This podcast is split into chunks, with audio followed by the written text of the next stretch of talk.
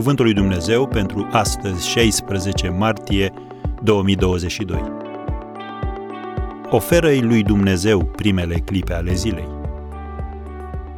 Dumnezeul meu, pe tine te caut. Psalmul 63, versetul 1. Ce faci în primele momente ale zilei?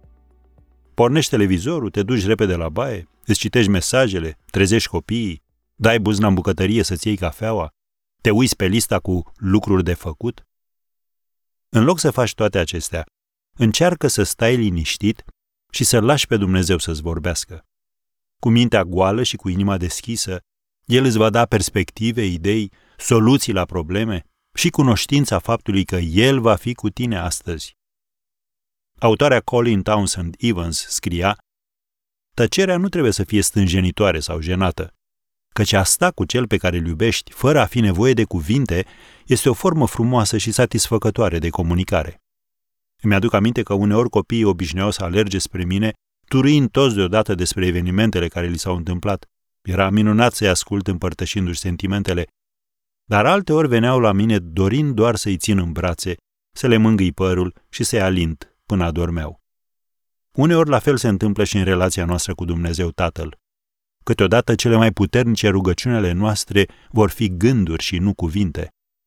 Cuvintele ne sunt limitate de vocabular, dar gândurile noastre lăuntrice sunt ca o arenă de o capacitate infinită în care Dumnezeu ne poate da idei care schimbă viața.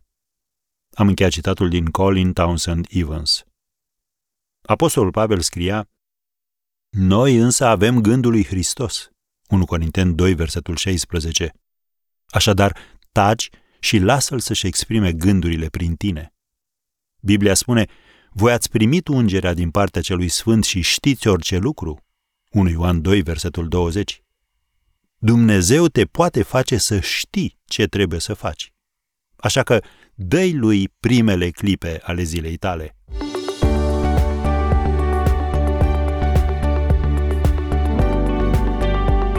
Ați ascultat Cuvântul lui Dumnezeu pentru astăzi, rubrica realizată în colaborare cu Fundația SER România.